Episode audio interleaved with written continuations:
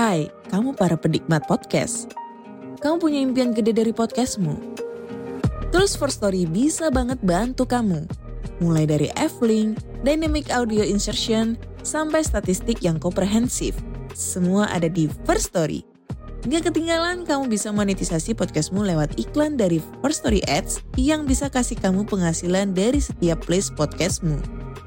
Yuk gabung sekarang dengan klik di firststory.me. Sekali lagi, klik di firststory.me.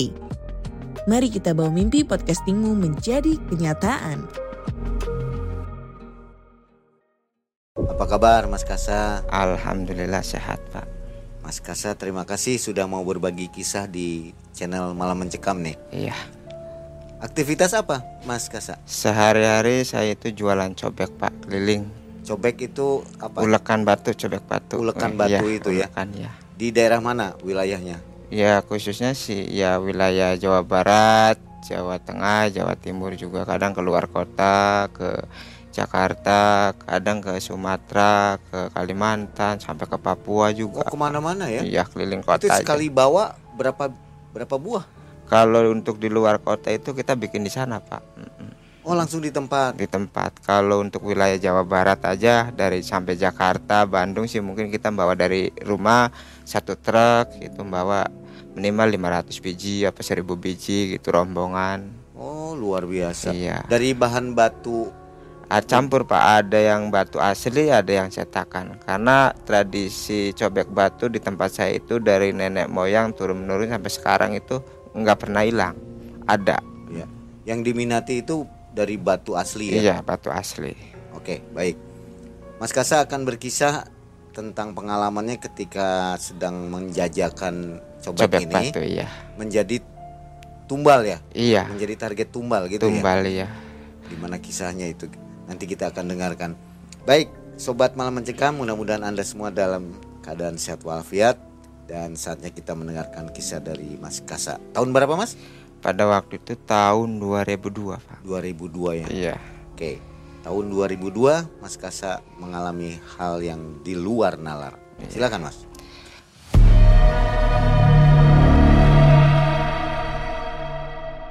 Tiap hari itu saya keliling itu ya di setiap kota-kota gitu kan. Kadang kampung-kampung, kadang di pasar.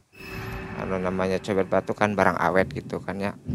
Kadang-kadang sehari itu laku satu, dua, kadang-kadang jangankan kita pulang bawa uang ratus-ratus ribu kadang buat ongkos saja susah pulang.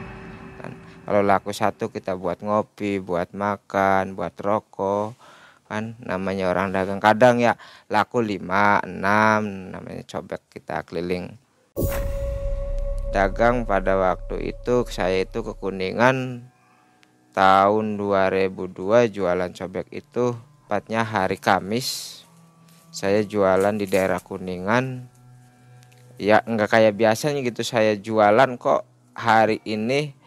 Pas berangkat turun dari mobil pas saya keliling itu ada kucing berwarna hitam itu ngikutin saya terus ini ada apa ini kucing? Kan saya keliling-keliling nggak biasanya kucing ngikutin saya terus gitu kok aneh saya berhenti dia berhenti. Ya sampai setengah hari kucing itu ngikutin saya keliling itu jualan. Pas gitu saya kan jualan pada waktu itu baru laku satu jam 10 laku satu. Pas jam 11 lebih hampir setengah 12 saya keliling itu mau nyebrang ke kampung itu karena di Kuningan itu kan jalannya naik pas nyebrang itu kampung juga jauh nyebrang kali pas nyebrang kali itu kok terasa ada yang aneh gitu. Nyebrang kali itu kenapa ini? Perasaan merinding. Kucing itu nggak ikut lagi saya nyebrang ke kali itu kucing nggak ikut lagi. Pas ke kampung itu saya keliling keliling keliling keliling ada seorang ibu-ibu manggil. Mang mang jualan apa? Cobek cobek batu. Iya. Hmm. batu asli. Ya lihat aja bu saya bilang kalau nggak asli ya jangan dibeli saya ini kan jualan terbuka nggak dibungkus. Kalau bukan batu ya jangan. Oh iya gitu. Oh iya ini batu. Berapa mang pada waktu itu? Saya tawarin 5000 bu. Kok mahal ya? Murah bu 5000 cobek ini kan awet bu. Beli 5000 juga nggak habis satu tahun dua tahun. Kurangnya berapa? Empat setengah bu. Empat lima udah biarin. Empat ribu lima ratus oh iya mang udah kalau itu saya minta satu yang ini ya katanya. Ya udah. Pas itu jadi harga empat ribu lima ratus. Empat ribu lima ratus itu pas saya mau dikembaliin nggak ada kembalinya. Pas nggak ada kembalinya ya udah bu tar saya tuker ke warung. Pas warungnya nggak ada pas ajan juhur itu warung pada tutup. Terus ya udah mang kalau nggak ada kembalinya bawa aja katanya uang yang 500 itu saya bawa. Ya udah bu terima kasih. Pas itu ya saya keliling-keliling lagi biasa keliling-keliling keliling sampai sore sampai jam 3 itu mau asar saya keliling-keliling udah capek. Alhamdulillah bawa cobek 10 saya laku 6 pada waktu itu. Yang empat itu saya bawa pulang. Sampai ke jalan raya itu nggak laku. Akhirnya saya bawa pulang udah sore udah lewat asar. Bawa pulang nunggu mobil di jalan pas nunggu mobil di jalan perasaanku nggak enak ini. Mobil nggak datang datang perasaan tuh perasaan merinding tahu gimana saya ini nggak enak gitu. Karena saya udah hati saya udah kepengen pulang saya maksa pulang. Akhirnya ada mobil lewat saya berhentiin pas berhentiin mobil saya mau naik itu saya itu perasaan tuh ada yang narik nggak boleh gitu saya tuh jatuh. Duh, kenapa ini? Hilang ya terpaksa saya karena saya udah keinginan hati saya pengen pulang ya saya tetap naik mobil pulang. Pas pulang itu saya naik mobil di mobil juga badan tuh terasa gimana panas dan bulu tuh juga terasa merinding semua kenapa ini? Ya, akhirnya saya baca doa-doa aja bisa-bisa saya aja lah di mobil Alhamdulillah saya naik mobil sangat selamat. Saya itu naik ojek sampai di ojek sampai ke rumah. Pas saya mau turun itu sebelum turun ojek berhenti saya udah jatuh duluan. Tahu-tahu kayak ada yang nyekek saya dari belakang. Saudara saya istri saya mertua saya keluarga saya itu pada menangis kenapa ini? Kenapa? Pas orang pada tahu ini lihat kenapa saya dicekek terus tolong tolong pas saya lihat itu di belakang orangnya nyakek saya itu orangnya tinggi besar badannya gede dan jari-jarinya juga seperti pisang Ambon itu besar-besar orang nyakek saya. Itu pas lagian itu yang tinggi besar itu udah matanya gede melotot. Dia itu bawa rantai bawa rantainya juga yang gak wajar ya kayak kayak rantai kapal begitu nyokap saya.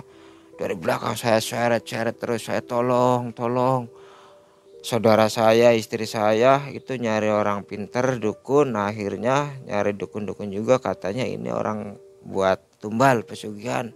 Ini dukun-dukun juga ngobatin saya dan dukun-dukun juga itu nggak mampu. Akhirnya dukun juga ada yang tepar akhirnya yang muta darah ngobatin saya karena nggak mampu nggak bisa. Pada waktu itu ada tiga dukun yang nggak mampu menangani saya tiga dukun. Pas pada waktu itu mertua saya nyari ustadz alhamdulillah ustadz dapat. Oh ini orang ini ya memang ini mau buat tumbal ini pesugihan. Saya itu dia bebacaan itu malah ustadz itu nyamperin saya saya maka itu ya nyokaknya makin kencang oh ini saya badan itu pas cekak terus wah saya diajuin itu dan ini sama ustadz itu. Akhirnya ustadz itu katanya harus cari kotoran tai kebo katanya akhirnya saudara saya suruh cari kotoran kebo dapat dua ember di sekitar tetangga desa ada kan nggak jauh tetangga desa yang karena kebo punya kebo banyak itu. Akhirnya cari dapat dua ember dan suruh ngambil airnya dan kotoran kebo itu diaduk sama air didoain sama ustadz ustadznya dibacain doa doa mantra mantra apalah nggak ngerti dan sambil baca mantra doa dan bawa kotor itu semakin saya itu semakin cekak semakin panas badan saya itu. Dan mata saya juga hampir keluar itu. Panasnya sakitnya bukan main dicekek. Orang itu yang nyakeknya yang tinggi besar itu. Saya nggak kuat ini oh nggak kuat saya dicekak terus nggak kuat saya bilang. Udah tahan tahan kata Ustaz tahan tahan baca. Enggak saya nggak bisa Ustaz nggak bisa baca apa apa Ustaz saya istighfar Ustaz istighfar katanya dan waktu itu kata Ustaz saya suruh telanjang telanjang. Pas saya suruh telanjang semua kata Ustaz ini kamu sama saudara saya suruh tam, ambilin tali tampar katanya. Kepalanya diket dan jalannya kamu jalan-jalan. Kamu menunduk seperti kambing atau seperti kerbau diket kepalanya saya diseret di kamar mandi. Kamar mandi sama Ustadz itu. Saya telanjang itu.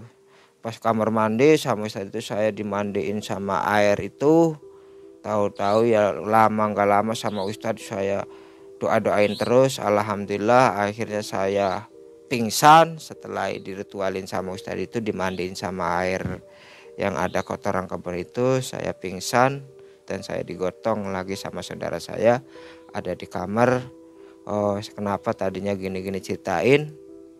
Oh permasalahan itu tadi kamu jualan cobek kata ada uang yang buat tumbal katanya ya kamu inget enggak orangnya ibu-ibu ini iya ada uangnya masih ada masih Mas, alasan pakai kotoran kerbau itu kenapa mas?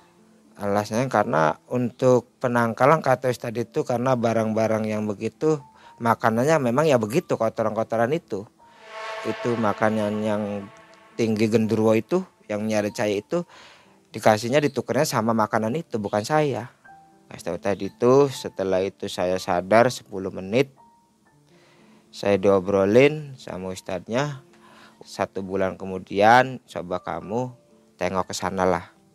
Yang waktu beli cowet harga 4.500 yang 500 itu kamu kembaliin coba ke sana. Pas pada waktu itu ya belum sebulan sih hampir sebulan. Saya keliling keliling keliling lagi ke daerah situ lagi jualan lagi saya samperin kok orangnya nggak ada gitu. Ke mana? Kok sepi rumahnya? Saya ketok-ketok itu nggak ada. Susah saya nanya sama tetangganya bu yang punya rumah ini ke mana bu? Ibu ini kenapa mas? Enggak katanya. Kak saya bilang itu mau beli cobek. Saya bilang oh ya mas. Maaf ibu itu kemarin pesen cobek sama mas. Tak iya. Ini orangnya nggak ada semua. Ke mana? Oh mas ini orangnya belum lama. Ini udah meninggal baru tiga harinya ntar malam. Innalillahi. Orang yang mau numbalin saya itu pas bulan sebelum sebulan saya sampai lagi orangnya meninggal. Ada anaknya aja saya kembaliin sama anaknya. Sampai anaknya menangis cerita begini-begini. Kan kata orang sana mah kok kenapa bisa pesugihan tumbalnya orang nggak seperti monyet apa babi kan gitu. Nggak pada zaman waktu itu memang pesugihannya tumbalnya orang setiap satu tahun itu satu. Oh pada zaman itu. Karena kalau tidak pesugihan tumbalnya orang satu orang itu satu satu tahun dia akan memakan dirinya sendiri mas. Pada tahun itu. Ya udah kalau udah meninggal ya barangkali saya punya salah dan itu juga punya salah maafin ibu saya mas. Kok anak aku bilang begitu? Ya saya maafin bilang begitu. Karena namanya saya jualan cobek itu kita bukan di daerah Kuningan aja bukan di daerah sekitar Cirebon aja.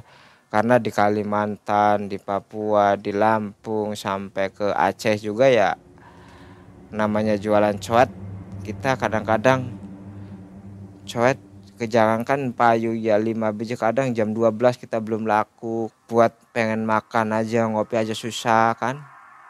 Kok kenapa orang tega-teganya pada waktu itu? Kok kenapa uang 500 saja kok mau menumbalkan orang gitu?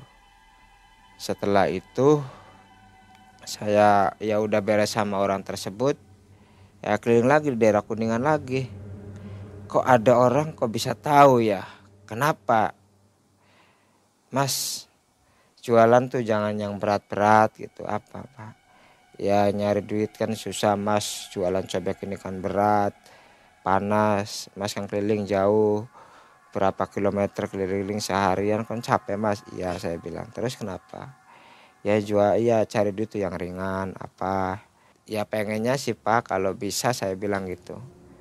Ya kan banyak jualan yang lainnya apa-apa jualan apa? Saya bilang ya udah mau nggak kerja aja. Kerja apa? Ya kerja yang dapat penghasilannya jelas seharinya berapa berapa kan nggak terlalu capek. Kerja apa? Ya kerja aja mau nggak? katanya sama saya. Kerja apa ya? Ya kalau mas mau ntar saya ajak katanya. Saya bilang ya yang jelas dulu pak kerja kerja itu kan kita kan usaha itu kan buat nafkahin anak rabi kan harus jelas kerjanya apa dan penghasilannya berapa kan harus jelas seharinya berapa kan. Ya katanya ya udah mas ini dulu katanya. Sini duduk aja dulu istirahat ngopi-ngopi. Tahu-tahu kayak ada bisikan gitu. Ada bisikan. Awas katanya. Ini orang ini memanfaatin lagi katanya. Tahu-tahu nawarin bukan nawarin kerja saya suruh makan suruh ngopi. Gak tahu taunya saya itu buat tumbal lagi sama bapak itu. Coba. Orang bisa-bisa aja kok bilang kasihan bilang melas ngajak saya suruh kerja suruh apa saya suruh makan suruh ngopi. Ternyata makanin itu udah ada tumbalnya buat numbalin saya. Nah, akhirnya saya itu ada bisa kayak gitu ya saya sekedar ngobrol cuman minum aja sedikit. Makanannya banyak caburan juga saya nggak makan. Ya akhirnya saya nggak dimakan karena sebelumnya pak maaf. Saya juga saya saya udah laku sebelumnya alhamdulillah. Saya udah sarapan udah ngopi udah beli rokok ada alhamdulillah. Bukan saya menolak rezeki dan sangat terima kasih atas hidangannya jamuannya bapak itu bukan saya menolak saya, saya sangat terima kasih pak saya bilang. Akhirnya saya keliling lagi keliling lagi keliling. Ya ada orang lagi ya begitu. Kok keliling keliling keliling keliling itu sih nenek-nenek. Mas beli cobek katanya.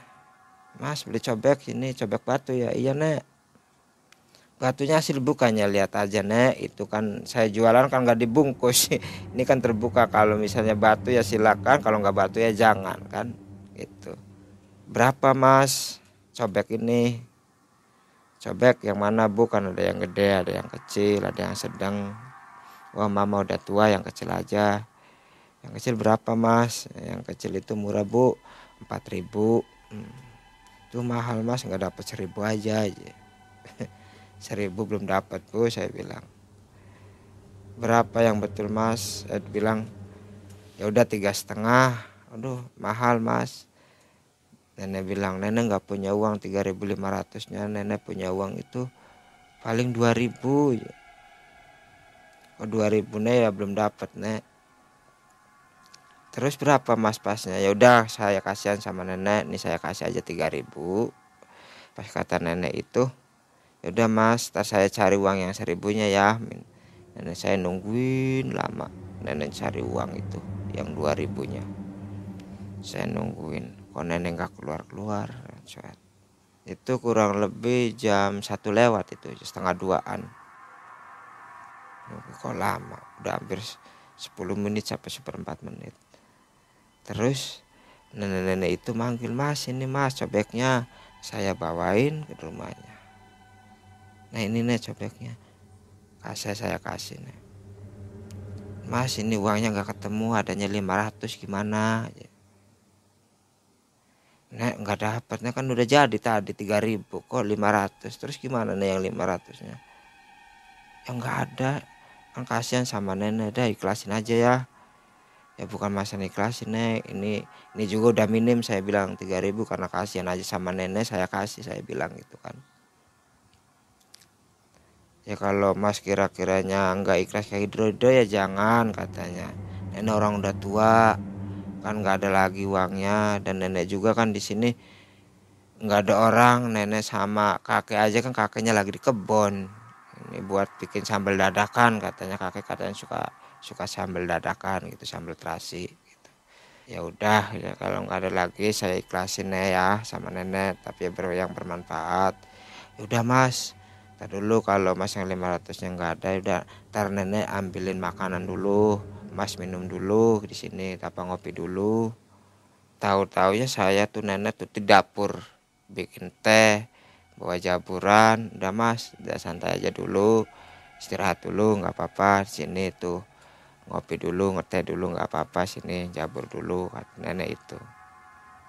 Ini nenek-nenek kayak gini kalau di rumahnya jauh sama warga, tapi peralatannya kopi apanya di dapur ada semua makanannya gitu. Saya bilang dari mana ini? Kan tehnya aja kalau kita beli kan pada waktu itu paling teh seribu misalnya ya kopi seribu. Kan cobek misalnya tiga ribu. Saya dikasih minum teh sama kue-kue kan harganya berapa? Memang lebih dari tiga ribu. Kalau di TikTok lebih sampai lima ribu ini. Oh, terus nenek itu bilang mah dek jualnya nenek tuh kasihan sama adek tuh. Iya. Kasihan sebetulnya sih nenek juga. Kasihan makanya dibeli tuh sama adek iya nek. Terus kalau bisa adek itu jualnya jangan cobek. Coba lah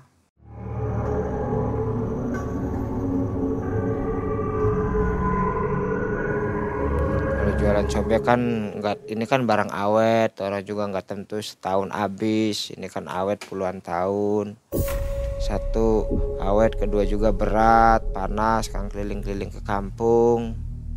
Iya net terus gimana? Ada namanya nasib saya seperti ini tiap hari saya keliling ke kampung-kampung memang jualannya cobek terus gimana nih orang nggak punya modal kepengen jualan lainnya sih. Ya udah yang lainnya aja katanya Ya apa nek saya bilang Kamu mau nggak? kata nenek itu. Apa nek? Ya mau nggak? katanya. Kamu ikut sama nenek katanya. Apa itu nek? Ikut ke mana Ya kalau kamu mau ikut sama nenek katanya. Ntar kamu bisa dapat uang banyak bisa sekolahin anak bisa istri cukup tiap harinya uang dapurnya katanya. Ke mana nek? Ya kerja ikut sama nenek katanya. Kalau kamu mau katanya kamu kerja sama nenek nemenin nenek. Nggak apa-apa di sini. Nemenin nenek kerja apa nih di sini? Ya udah kamu udah kamu aja makan dulu. Nggak apa-apa kamu minum dulu teh. Kopinya diminum dulu makanya dimakan dulu.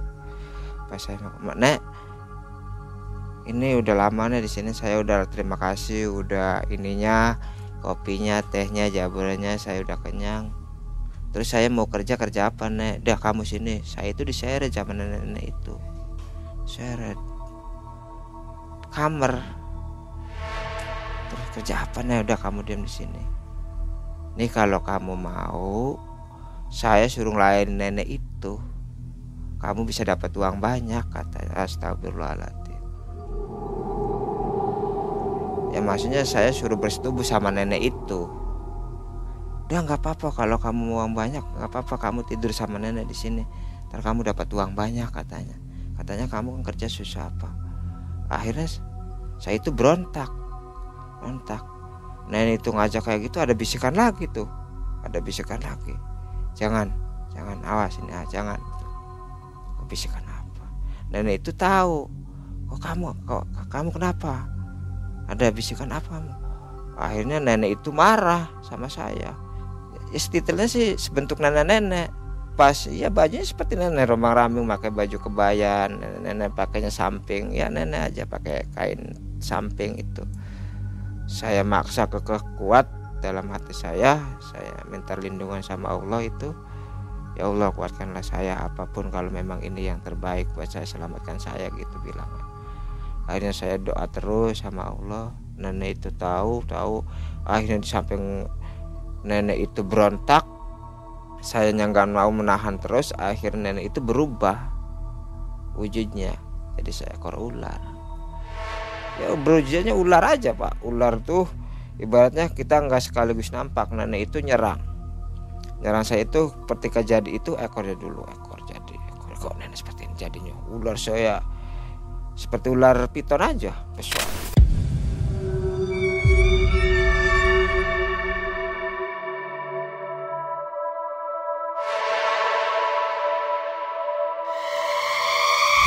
Astagfirullah akhirnya saya menyelamatkan diri lari jauh itu.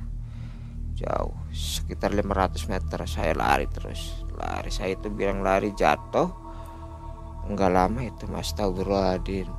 Yang saya tadi itu tuh ya bukannya kampung kelihatannya sih kampung di sana. Tapi sebelum nyampe kampung itu ada rumah itu satu. Ya dia penghuninya cuman dia bilang tinggal sama kakek itu kakeknya bilang nggak ada lagi di kebun. Adanya nenek aja. Jatuh dari 500 meter itu saya kan merenung nih kok itu yang tadi saya lihat kampung kok bukan kampung? Kok hutan? Kenapa gitu kok ada kampung kok rumahnya satu. Oh, berarti kan saya bilang itu tadi memang ya memang bukan kampung hutan dalamnya. Akhirnya saya jalan lagi jalan lagi. Saya kan jalan nih cobeknya nggak di nggak di nggak diambil sama pikulanya nggak diambil salang-salangnya akhirnya saya jalan terus. Siang sekitar waktu itu ya kurang lebih jam tigaan lah. Udah menjelang sore karena dari atas gunung ke jalan jauh berapa kilo pas saya jalan ada orang. Mas tadi pagi mas jualan cobek ya? Alhamdulillah cobeknya habis ya mas. Mas jualan di mana kok cobeknya habis semua katanya. Ya, saya ceritain tuh sama orang itu. Aduh mas itu daerah sana itu orang itu nggak ada yang berani. Itu daerah itu katanya masih ini. Mas kok kenapa? Mas tadi di daerah situ cobeknya habis ada yang borong atau gimana mas? Enggak bu. Tadi ceritanya gini bu. Saya kan dari sini ke sana tuh tadi kan ada kampung saya lihat. Ya kampung di situ ada nenek-nenek katanya beli cobek sama saya. Cobek itu di nenek beli akhirnya saya gini nenek lihat saya jualan gini cobek nenek merayu saya jadi saya nggak usah jualan cobek kok ngajak saya tidur bareng? Apa kok jadi hijau seorang ekor ular bu. Waduh ya itu situ mas. Awas. Tapi mas jadi nggak tidur sama nenek itu apanya? Melayan nenek nggak? Enggak bu saya bilang. Itu kalau mas jadi bisa nyampurin bisa tidur bareng sama nenek-nenek itu mas ya ada sih. Ya nggak semua orang tapi ada. Karena dulu di situ ada seorang yang tidur sama nenek-nenek itu dia orangnya kaya mas katanya saya sukses. Tapi ya nggak sekali mas. Kalau udah kena nenek itu pasti dia setiap tahun datangin lagi. Kalau mas misalnya enggak setiap tahun datengin nenek itu karena tumbanya akan mas sendiri kata orang itu. Karena itu siluman ular mas nenek-nenek itu. Ya udah mas mendingan mas pulang aja aja. Udah mas pulang. Nggak apa-apa mas sudah selamat. Karena mas walaupun udah barangnya ditinggal juga yang penting mas selamat bisa pulang lagi. Alhamdulillah saya ditolongin sama ada ibu-ibu itu akhirnya ya itu sih betul nggak nggak sampai itu ngasih saya uang 2000 buat ongkos naik mobil dan saya juga pulang naik mobil. Saya pikiran terus kenapa badan saya kok bulan-bulan ini hari-hari ini kenapa saya kok bisa begini terus jadiin tumbal? Orang kok tega-teganya kan nyari uang nawarin emeng-emeng uang seperti itu untuk kekayaan pesugihan. Saya bilang buat apa? Walaupun saya susah juga kalau untuk kayak gitu sih ya. Ntar dulu lah namanya kita kan jualan kerja itu kan buat nafkain anak istri kita. Akhirnya saya pulang dari rumah saya ceritain lagi sama istri saya. Kok ada ibu-ibu ada nenek-nenek beli cobek saya akhirnya nawarin saya kerja ternyata itu bukan ibu bukan nenek-nenek sosok siluman ular. Astagfirullahaladzim. Ya kasta istri pada waktu itu ya udah pak jualannya istirahat aja dulu dua hari apa tiga hari barangkali itu capek dan juga dengan istirahat katanya. Ya udah kata istri setelah tiga hari saya istirahat akhirnya saya jualan lagi nafkain anak istri saya lagi. Setelah tiga hari itu saya berangkat jualan lagi ya tetap ke kuningan lagi. Ya. Jualan cuman pada waktu itu dikerucuk lagi di pasar ya saya tetap pagi di pasar. Setelah pasar sepi jam 10 saya keliling. Keliling-keliling lagi. Akhirnya saya ketemu sama ibu-ibu lagi. Kata ibu-ibu kok ada benturan batin gitu? Mas ini ya bu kenapa? Sini katanya. Istirahat kok kenapa batin saya katanya kata ibu batin ibu kok kenapa? Dengan batin mas ada benturan. Yang nggak tahu. Emang kenapa bu? Ya mas itu kayak kata ibu itu kayaknya mas ini punya kelebihan. Kok dilihat dari ibu itu mas kayaknya ada kejanggalan kemarin-kemarin katanya. Iya kenapa bu Mas kemarin jualan di mana sih mas? Katanya. Ya tiga hari sebelumnya saya jualan ke situ bu. Ke kampung apa? Ya kampung ke sana ke puncak itu namanya. Kampung apa? Nggak tahu bu. Terus mas katanya ke kampung itu ketemu sama orang nenek-nenek itu nggak mas? Kata ibu itu. Oh, iya. Terus gimana mas? Ya nenek-nenek itu akhirnya ngajak saya tidur bareng begini akhirnya saya nggak mau saya berontak. Alhamdulillah saya selamat.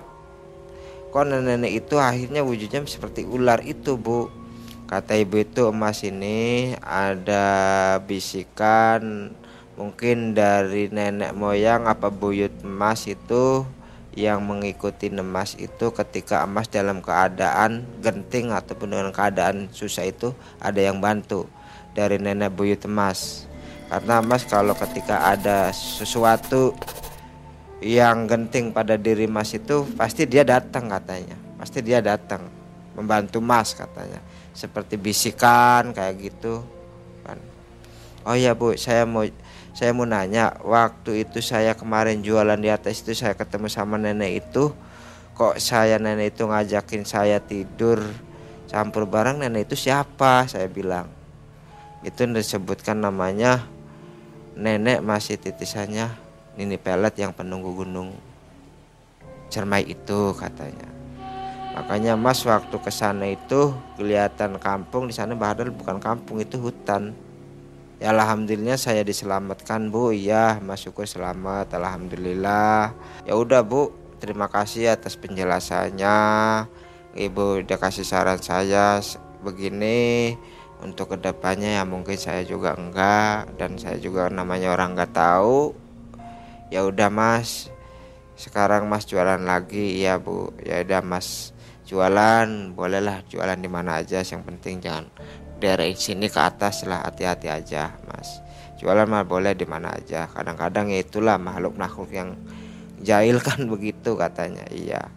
Akhirnya saya tetap jualan cobek lagi mas jualan cobek lagi tetap keliling ya di daerah kota aja akhirnya. Daerah kota Kuningan di pasar di kotanya aja daerah Siliwangi daerah Pesapen daerah kota aja akhir saya keliling-keliling.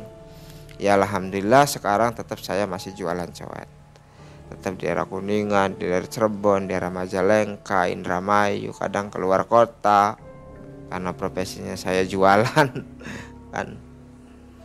Terus kata istri kalau jualan udah nggak usah daerah Kuningan ke sana lagi katanya kata istri. Dengan jualan mandi di Cirebon aja.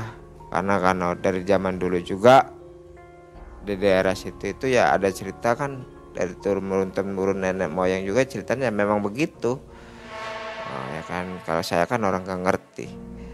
Kalau memang tahu begitu ya nggak mungkin kan namanya orang jualan saya nggak mengenal itu desa apa desa saya. Yang penting jualan penting. Saya intinya laku jualan habis dapat uang. Kan gimana caranya saya jualan laku dapat rezeki buat nyekolahin anak buat dapur sehari-hari gitu kan. Setelah kejadian itu bertemu dengan sosok siluman ular ya mas ya. Perasaan mas seperti apa mas? Perasaannya alhamdulillah setelah saya ketemu sama ibu yang ngasih saran saya itu kalau bisa katanya mas suruh baca doa ini setiap waktu sholat insya Allah. Karena nenek itu kalau mas enggak membaca setiap sholat itu nenek itu penasaran sama pribadinya mas katanya baca aja itu untuk pemagar badan emas baca lakoja akum rasulum yang ampusikum itu setelah sholat tiga kali membaca falak finas kuluh itu tiga kali tiga kali untuk tolak badan saya katanya.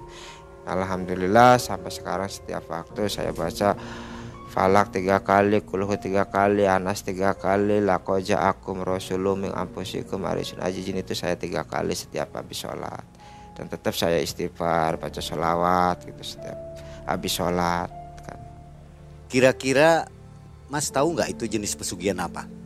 Ya kalau waktu tahun itu sih orang bilang sih itu kan yang menyakit saya kan gulang-gulang tuh ya orangnya badannya tinggi, duwur, patahnya gede dan ciri-cirinya juga sebesar-besar pisang Ambon satu itu kedua kan kalau zaman itu kan nggak lengkap seperti sekarang. Pesugihan itu ada babi ngepet ada monyet. Karena waktu itu tumbalnya kok orang kok orang bisa dikasih uang 500 atau 1000 karena dengan lantaran uang itu dibelikan apa dibelikan apa. Kalau kita makan akhirnya kita bisa jadi tumbal.